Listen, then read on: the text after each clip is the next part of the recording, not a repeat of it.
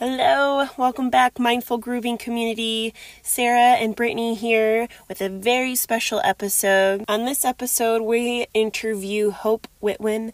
She is a singer, songwriter, composer, producer, educator, dancer. She has a new song out called Hollow, and on this episode, we're chatting about the making of Hollow, creative process, talking about personal stories through art and healing through art, but also the responsibility of the artist. It's a great conversation. We're really excited to share, and we hope you enjoy.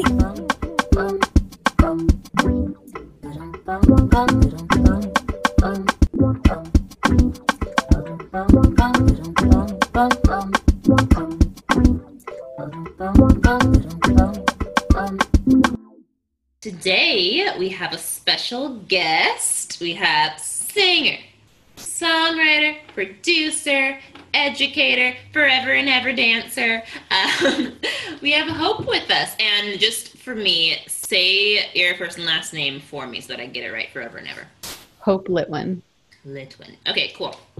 So, Hope, we we brought you here today uh, because not only do you have a piece in a project coming out, which we'll talk about very soon, but um, like I said before, you're also an educator, and I wanted to, or we wanted to talk to you a little bit about songwriting and just creativity in general as a part of the healing process. So um, I guess let's just start off by what what what songs releasing, what what's going on, what do you got, what do you have for us? Wow. So I I've made a lot of work in the past, but I've never done like an official launch release style thing for it. I kind of just like make it and then put it on the internet and I'm like, good, I did it. But this time I was like, no, I want to do it right. Like, let's see how these kids are doing it. Let me see. so I have a single called Hollow that I've been working on for quite a while. And it started as like a a cappella piece that was really just an improvisation in the studio that then expanded into like drums, bass, like electronically affected voices, and then kind of became a huge like mini rock opera or something. I don't know what I would call it. but um, I worked initially. The piece was an a cappella piece, and I worked with a director in Brooklyn, um, Raquel Cedar, on making kind of like a tone piece for it. Like a we were seeing how we could collaborate in a way that would make sense, and she's really deep into like the horror film area. So once she we did some shooting i was living in newark new jersey at the time and had this really creepy basement so we shot in the basement of my creepy house and um and then when she gave me the first cut back i realized that the music didn't quite match the intensity of the story. So then i went back in the studio and brought a drummer friend and brought a bassist and like amped everything up to the max. And uh so we just like back and forth thing with that. But um I love that process, by the way, of like when you get to work with people who are cinematographers, singers, mm-hmm. dancers, and it's like, is this not leveling up, but like, is this all gelling once these new ideas come in? It's like, mm-hmm. oh, well, let me go back and, you know, meet you there. And I love that. I like that. Let me meet you there. That's super fun. Yeah, because it's, I like art to be a conversation. That's my favorite thing. But it's, and sometimes you can manage it with yourself ish, but it's so much better when you have other people that are like, you know, kind of pushing you and offering things that you wouldn't have expected and stuff. So, um, yeah, a listening party before the listening party because you have people totally. Yeah. your little unit before it goes out Yeah. in the world. So my music has always been kind of around the area of emotional intelligence. I guess to me, music is the language of emotion, so that's what it does best. But it is a pretty, it's I would say the most abstract of all of the art forms, Mhm. um, just because of the place that it takes up, which is like Hmm. it's very, it's like effervescent. Like it's gone once. I mean, we have recordings, so we can repeat the process Right. but I guess similar to dance, like we were talking about earlier, um, you make it, it lives in time and space, and then it's gone. Once it's uttered, then it has left. So there's, so I guess the nature of music to me is is a language of emotion, but it also has this like because it is abstract, it has like much more capacity to reach areas that we don't typically like live in, but I think could really assist us in understanding the different facets of our lives that we've kind of blocked out for whatever reason. And a lot of reasons that I've experienced blocking out different facets of myself is like trauma experiences. So, like the fight, flight, or freeze. Typically, it's like a freeze response with traumatic experiences. So, I find that music is a really incredible way to um, kind of safely and gently bring yourself back into moments to like hold space to acknowledge different challenging emotions and then kind of like offer a way through them so that you can really release them which very fair that other art forms do as well. But for me a lot of my songwriting process is is basically that process. It's like an excavation process but with the intent to heal something that seems to be stuck there. So um, for yeah. me that's what hollow is but that's what a lot of my songs are and my process is based around so Hmm, for sure. Sara, I felt you. Well, you yeah, I was gonna say, um, how, well, how do you, how did you specifically arrive to, you know, talking about um, your childhood trauma in Hollow, um, or is it not necessarily your story, but how did it kind of transform to become what it is in this in this song form? I think that's a really good question, and a couple of people have been asking me this, and so it keeps it makes me look at my own process and be like, wait, what exactly is happening? I think that um, hmm, that's an excellent question because it makes me look at like what what specifically are you doing in those moments.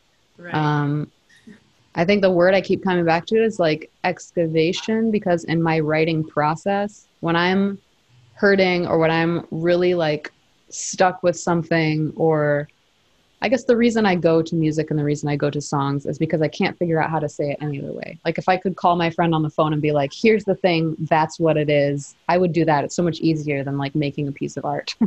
making art is like so labor intensive that if I can do it any other way, I will. But like by the time I've gotten to music, typically it's because I don't know how else to find my way into it. So I'm kind of like leaning on music a little bit to be like, something's hidden. There's a thing I need to get to. I don't know exactly what it is, but I have an idea and I need these other tools. They're almost like more esoteric style tools to like find my way into that and live with it in a different way, to approach it from a different perspective. So, like, I'm a person who has a lot of questions, but I think I rely a lot, almost too much on like my intellect to try and find my like get myself out of think your way into spirituality yeah, or psychology. yeah or like get myself out of situation or like think like okay i'm gonna make sure that that thing never happens again so i'm gonna do all of you know i'm gonna like map everything out so that that can never happen again or whatever but that's not not how things work. Ultimately we get in like these cycles where we replay traumas in our lives or whatever our karmic thing is over and over and over again. Like I call it like sh- same shit, different DJ, where it's it's like you think that you've gotten out of the cycle because you've like like manipulated your environment to see if that can never happen again, but ultimately you haven't like shifted the thing inside that keeps drawing you to that same experience over and over again. Right. Where so coming from? Yeah. So for me, like my writing is kind it's often an excavation of that, which is always goes back think I was reading something today that said that therapy is always a process of making your ghosts your ancestors. So, like, realizing that the things that haunt you are actually kind of epigenetic traumas of things that you've learned and patterns that you've learned that then you unknowingly repeat. But it, because it's kind of like the water you swim in, it's very easy to get in a situation where you're like, why does this keep happening? Like, why? I wouldn't do this to myself. I wouldn't choose this for myself. Why does this keep happening? So it's very deeply embedded. Right. So I guess for me, songwriting, creative processes, music is like a different way in at trying to figure out like, how can I see the unseeable? How can I know like the seemingly unknowable? Like I'm aware that something's off and I'm aware that like kind of on some level of these things that happen and kind of keep happening in different iterations. But how do I kind of like grab that thing and name it and like call it what it is so that I can, I don't know, have some grasp on something. And and you did it. And good question because we're like wait mark. You did it. You named it. It's called Hollow. I'm restless and needy, obsessive and clingy. I'm famished and hollow, relentless, and all those shamed emotions. I care if you comment, I'm desperate, I fall back every time you scream. I keep my head down, but I'm burning up now, listening to you breathe.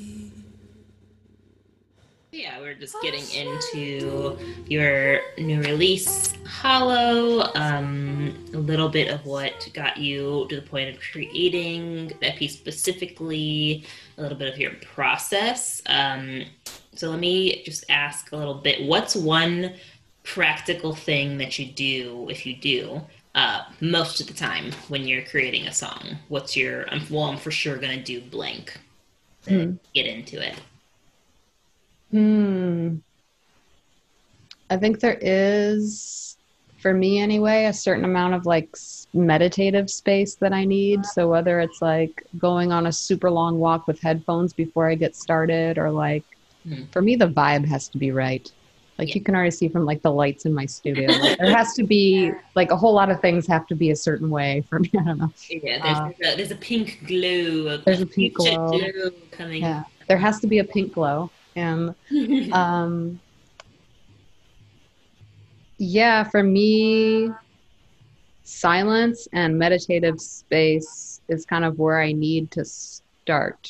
And there's a lot of journaling that typically happens to kind of like get through. I mean there's there's a lot of a lot gets thrown away. I would say like probably 95% of what i write gets thrown away. So kind of acknowledging that that's going to be part of the process um, I handwrite a lot of stuff too. I don't like writing on a computer if I can avoid it. Obviously, with music production stuff, that is the nature of that. But with songwriting, everything's by hand for me. Yeah. And uh, so is, that's what I would say is the most important kind of like creating the correct environment for myself to be able to like go deep and then lots of handwriting. Okay. Cool, cool, cool. So then um, you mentioned getting into a meditative space in order to songwrite, but what about, so I know that you talk about songwriting itself as a meditation. Um, do you approach those two things separately, or rather, what is your, yeah, what's your process? Yeah, that's so funny. It's like the pre-meditation and then the meditation. That's a very good point. Um, yeah, so for songwriting, it's kind of like like yoga is basically um, a series of moves for your body to get you in a place to be prepared to meditate, right? So like I feel that same way about like whatever I'm doing to get myself in a state to be able to songwrite. It's like here are the things I have to do in order to be in the meditative space. But it's true. It's like the it's like pre-gaming, um, Pre-game if you will. Um, and I have it's it's kind of different every time depending on what I need, but like I spend a lot of time outside of those moments with um, learning other people's music and spending a lot of time with like different progressions and stuff, so that I have like kind of skeleton structures to work within uh, in the moment that I don't have to think about. So I'm not like reinventing the wheel every time. Like I kind of have this bag of um, progressions that I've been playing around with all the time on different instruments so that I always kind of have those to go to. Mhm. But songwriting process for me, uh, melodies are quite easy for me, but they're often in relation to words. So for me, words are very musical. So when I'm writing, there is like a sense of rhythm to them. I'm like very aware of the rhythm of words. So I think I have a bunch of, I'll share one with you guys, but like I have a bunch of different kind of little songwriting games that I'll play with myself. First of all, just to keep it like light and easy so that the bar is very low. It's not like I'm sitting down and I'm writing my masterpiece. I'm like Right. sitting down and like playing a couple word games with myself to see if I can like start to coax Yeah. things out that I want to say. Like little therapy session with myself. Like you know, start it start it very easy. like how was your week, cope Like how are you doing? And then, you know, usually by like the end of the session is when you're like, okay, here's what's actually going on and then everything spills out. So I would say very similarly with like writing process. That makes sense. Well, I'm into it. We listened actually before, like right before. We Mhm. listened before before, but then we listened listened right before. before. Yeah. um, but yeah, if I if I may, uh, Sara, do you want to give any like impressions or like Um, talk It about how actually- it made you feel? it it reminded me a lot of um. Actually, I said the wrong band earlier, but it reminded like, okay. it reminded me a lot of Mars Volta. Oh, I love Mars Volta. I actually saw them in Chicago here at the Aragon. Really? Yeah. They were like they were like I don't know how else to say this, but kind of like the coolest musicians I'd ever seen on stage. Like everything was dark and they kind of like strutted out and then it was just like a freaking wall of sound. Like it was the loudest concert for sure I've ever been to, but it was like I, yeah. Mesmerizing. I was Oh. like, what just happened to me? yeah. yeah. Yeah, I appreciate the wall of soundness. Yeah. definitely. Um, but yeah, no, I mean, I, I, I if I, it felt like, um, obviously it reminded me of Mars Volta, but it's not them. It's very different. It's unique to yourself. I, I'm actually listening to this. I would be curious and wanting to like listen to more of your things, your music, not your things, your songs. Sorry, I'm a dancer, so Songs like, are things. song, Dances Songs are things, yeah. Um, Totally. It's all They're in the thing bucket. um, but I, yeah, I'm curious because now hearing you talk about your process and how you do put a lot, you're, you're saying you put a lot of like your um, your emotions and like there's like your your personal into what you're doing. Um, Yeah, I don't get when artists are like, yeah, I just like I choose a subject and I talk about that thing. I'm like, I don't what? You do what? Then yeah, Yeah. So it's and then that's for me interesting because um, I think for a while, at least if I'm speaking about my process, I was like a while I felt pretty resistant to to wanting to do that, to be very personal in my work. I think I wanted to talk about subject, other subject matters, more like socio-political topics.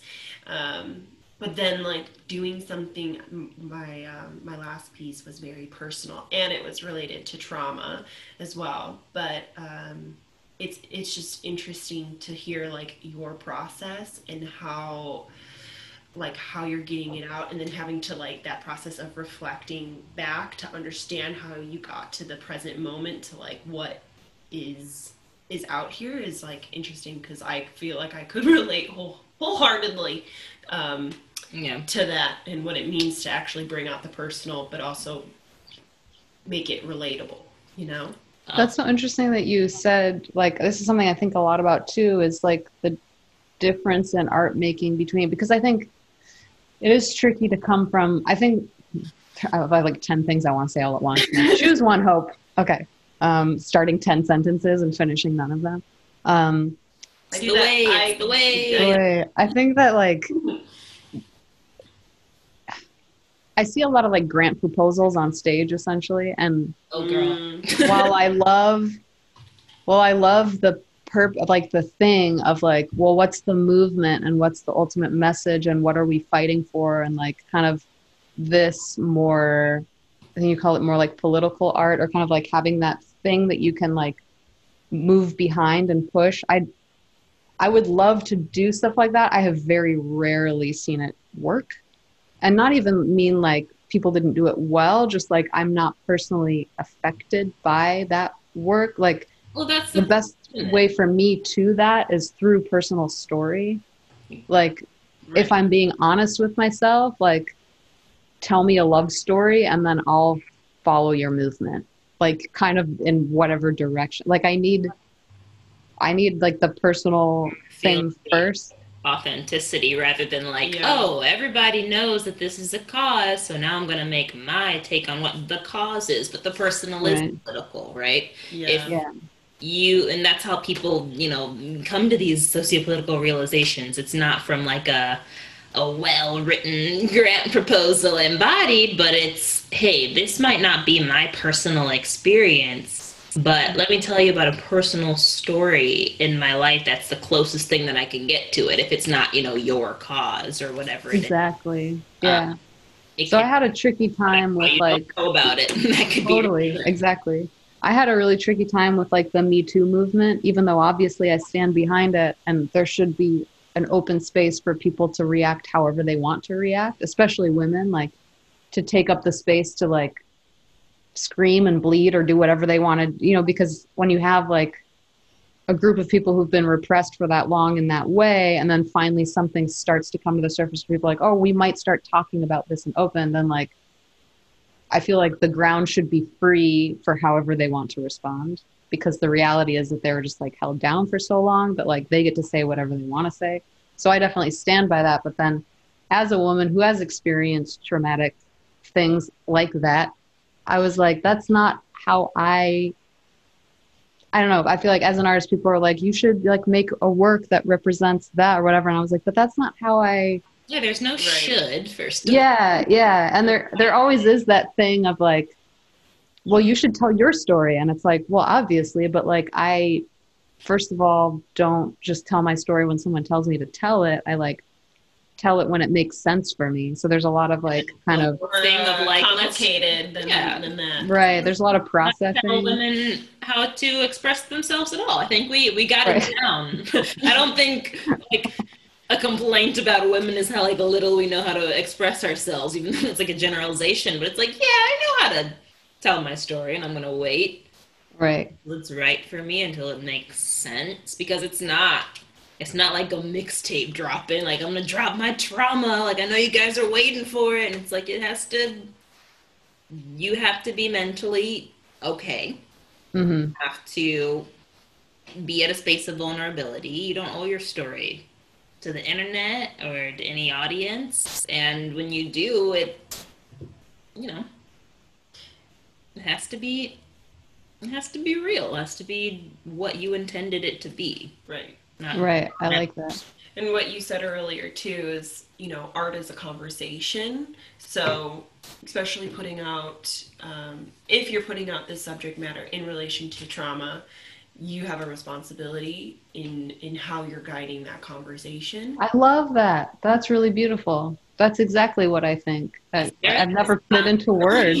Yeah. It's like, it's like, you should be like a, a filter or an app where i just like say yeah yeah no i mean uh, yeah I, I, i've done that work because at least at, in a live um, with dance you know uh, it brings up things and you know i've s- i've been at performances where you know i see people walking out so i i feel like it's really important that we have especially if we're um, having you know stronger content that is going to be triggering that we have the right people in place to assist and provide resources. Totally. And that you've done, I, and what I got from what you said earlier was like kind of that. I'm sorry, my heaters are really loud. All of a sudden, my heater, they're like ping, pong, pong. Um, like, I feel like on a personal level, you have to have like what's catharsis, what's cathartic about art making is not that you just like, you're like, blah, here's what I feel, but it's more that you've like taken the time to like do that on your own, but then kind of start to piece things together to start to understand a larger narrative and then kind of offer a through line.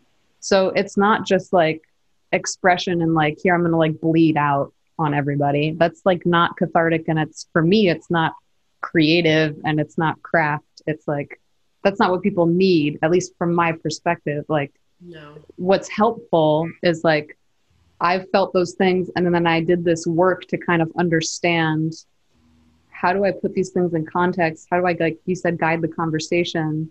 And then how do I offer something that's an alternative so that I honor like the like the devastation and the true emotions behind it, but then I'm offering something that is like a perspective shift or like a way into it that is not just like chaos. Yeah, for sure. Because I do think that there's like a responsibility of artists to guide safely through an experience, no matter how tr- difficult. And I don't always see that done. I've walked out of a lot of shows myself too, where I feel like that wasn't being done. Whereas, like, I put my trust in you to safely guide me, and I can tell that you're not taking that seriously. So I'm I've been leaving. wrecked by like tiny theaters. they were like, let's just put it all on the table.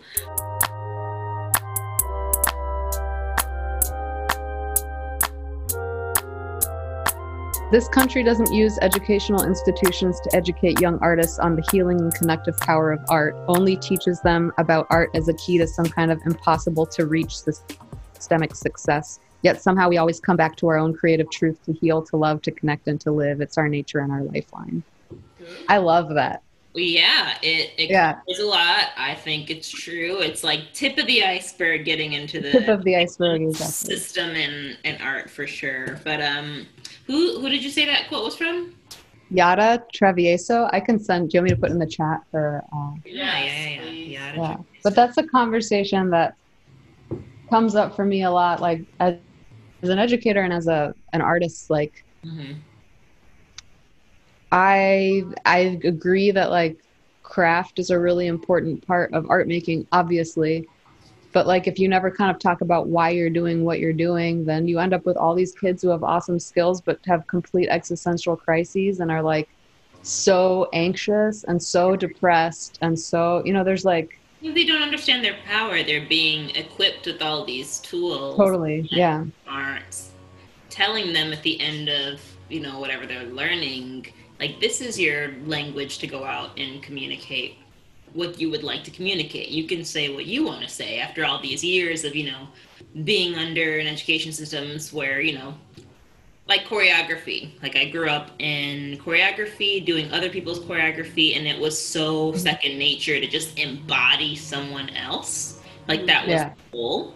And mm-hmm. then you know cue now i'm a lot more careful as a choreographer because i don't want to graft myself onto other people. It's more about letting them know it's like what are you going to do with this prompt that i give you? Right. And like please become a little me Yeah. Who are some of your favorite choreographers, actually? Curious. okay so I've worked with a lot of different choreographers who have like processes like you're talking about. like And i they're- see a whole theatrical like situation when i hear your song I love it. I love it.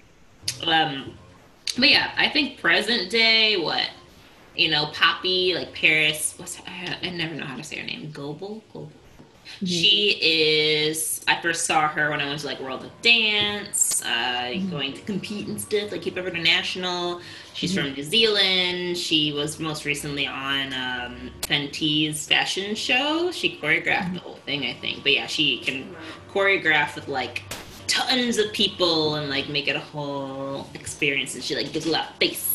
Um, and then I guess I'm probably like school dance, most inspired by Katherine Dunham, because I really Yeah. love. Uh, yeah, uh, she's a black uh, modern dance pioneer, and she Yeah. created and expanded on her own pedagogy. She made it spiritual. She connected it back to the African diaspora because modern dance was, you know, the I don't want to say the first, but like one of the most popularized first integrated truly American dance. There's no color on it. And so it was it was really great to see how it freed up all these um all these dancer brains to be able to be like, okay, well what else? There's ballet, that's one cultural dance. Like what if I didn't splay out my hips? What if I just stood Right. I did in real life? And Right.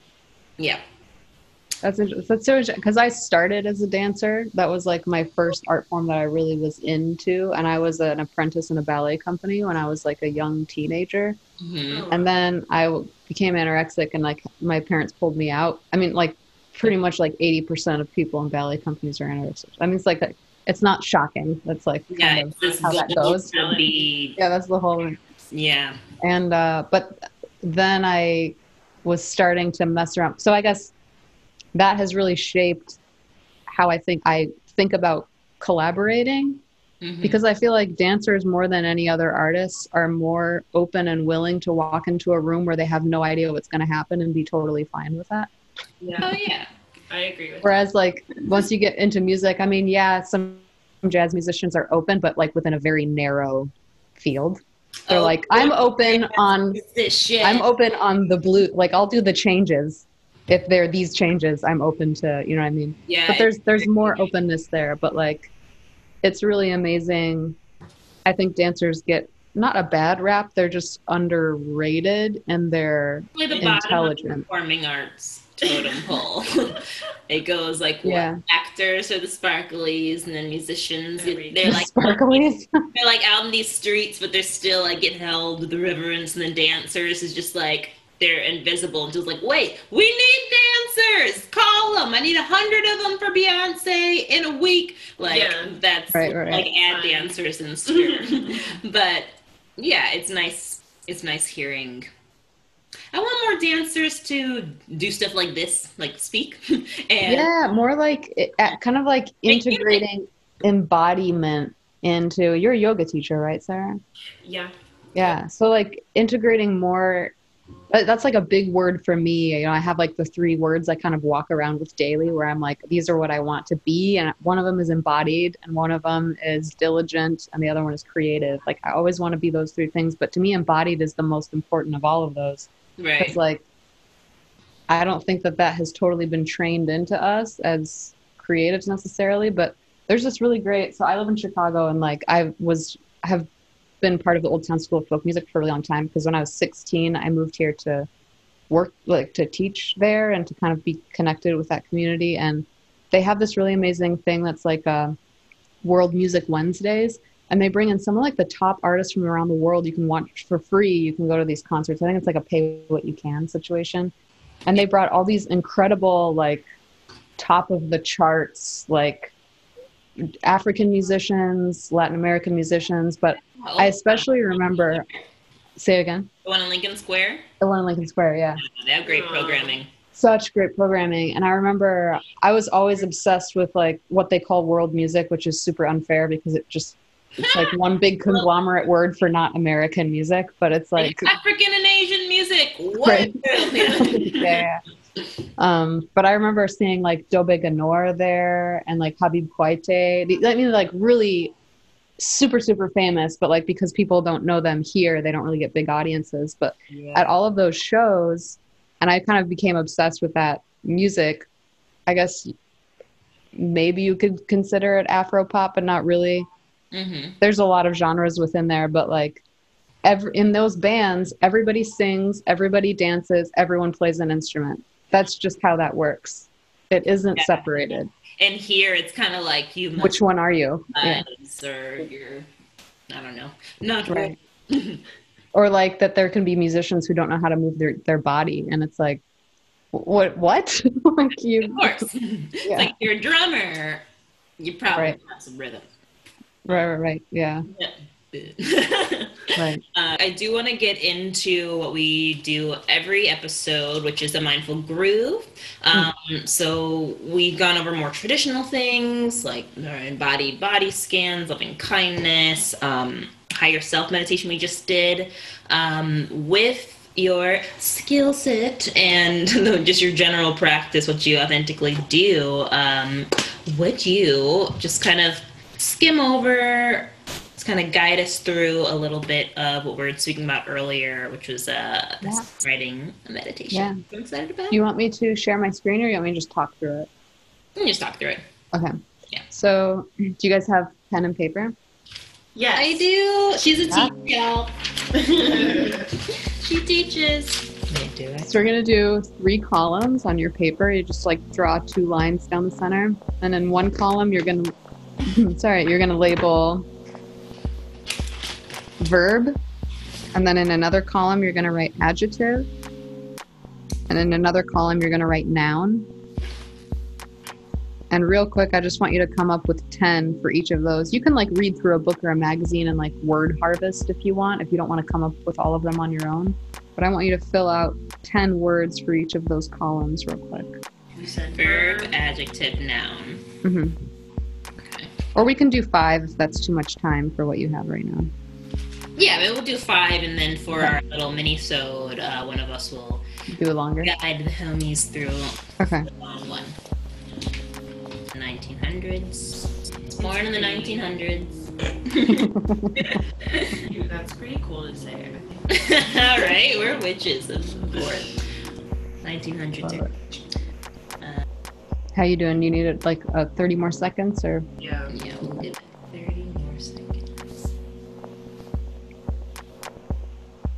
Sara's trying to be thoughtful, and I'm just like, what are the first words in my brain? Not sure if that would make a great song, but that's a word. I yeah. I think I'm trying to be too creative. Dang it. I'm Cool. ready. I'm good. I'm good. All right. So now you can do this randomly, but I want you to match up one word from each column with another one. So it's kind of like in those tests in school where you just like match one to the other. But it can be, you don't have to think about it too intensely. You're going to make something out of it no matter what. So it can be random, or you can have your eye be drawn to certain things. That's fine too. I like to do random because I think too much if I allow myself to. True. Wait, are we connecting? Just One from each Just- column. So one verb with one adjective with one noun. Yeah. And then once you've connected the lines, I want you to put those three words together in like a little phrase. You can just separate them by commas at first, but then you're going to have five different little uh, three word connectors. So you just do one, two, three, four, five, and then put out your words just so you can see them together. Oh. Alrighty. It's a very vulgar song. right. Those are just the first words that came to your head, too. yeah, my mind is a theme park. So once you've got those little collections, maybe find one that you feel like is the one you want to work with right now for the case of this short, shorter exercise, and uh, start to expand on it. So you, let's say you have, what are your? Does anyone want to share what their three, their favorite three word collections? Um, track softly log. Trek softly log. Yeah. Cool. So. Write those out. Trek softly log. and then start to you can add prepositions you can move them around so that like softly something into the something and you know so you can add a bunch of words in between to start to create different sentences so see if you can come up with four different phrases out of those words if you want to drop a word that's fine obviously you can add a bunch of words but see where that begins to take you for one of your little three three clips Delightful. Are we sharing? You don't ha- you don't have to if you don't want to. okay. Let me know when you have four different sentences from that though. Out of those three, okay. Mhm. Like I have to say those three words four times. You can take them out. So like like if I were doing the trek softly log, Uh-huh. I one of my sentences was just I held the soft I softly I. So I took out trek and log. I just like kind of you, there's not a whole lot of rules once you get to this point. It's just that you're trying to distill because the hard thing with writing is like I could say anything and then you're like I'll just say nothing. like So it's kind of getting you to get really distilled, and then you take the rules away, and then you let your subconscious kind of go with the three that are in front of you, so you can keep knocking things off or adding things in. The last step, though, is to rip up. I, ultimately, you do this with all five, so that you have many different like options for verse content, and then you rip the paper, so like all of your little lines, rip them up, so you have many different little pieces of paper, and you can start to rearrange them on the floor Ooh. to start to move ideas around and then you start to free write and build off of that so it's like a tactile more tactile writing arranging experience Songwriting mosaic. songwriting mosaic i love that But I feel like I could even use this in a dance rehearsal. That is totally i love dance rehearsals that start with writing prompts Oh yeah, me too. all right, my dears, that is all the time that we have for today. But Hope, thank you so much. Yeah. Real quick, tell us where to find you out in the world. So I'm on Instagram. I'm very uh, active there. Uh, Apple Music and Spotify. I have a lot of music on there. My YouTube channel is great. I've been uploading a lot of music videos, and always my website hopelittwin.com for more. Woo! Amazing. Thank you so much. Thank you so much. This was super fun. Thank you. All right. Talk soon. Bye. Bye.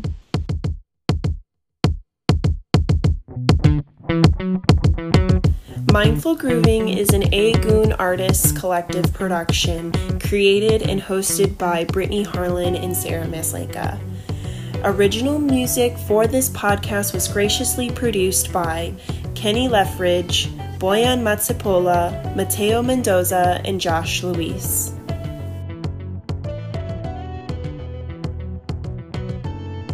Be sure to subscribe to Mindful Grooving to stay up to date on all the latest episodes and minisodes. Also, follow Mindful Grooving on Instagram at Mindful Grooving. We'll see you next time. Take care. Bye.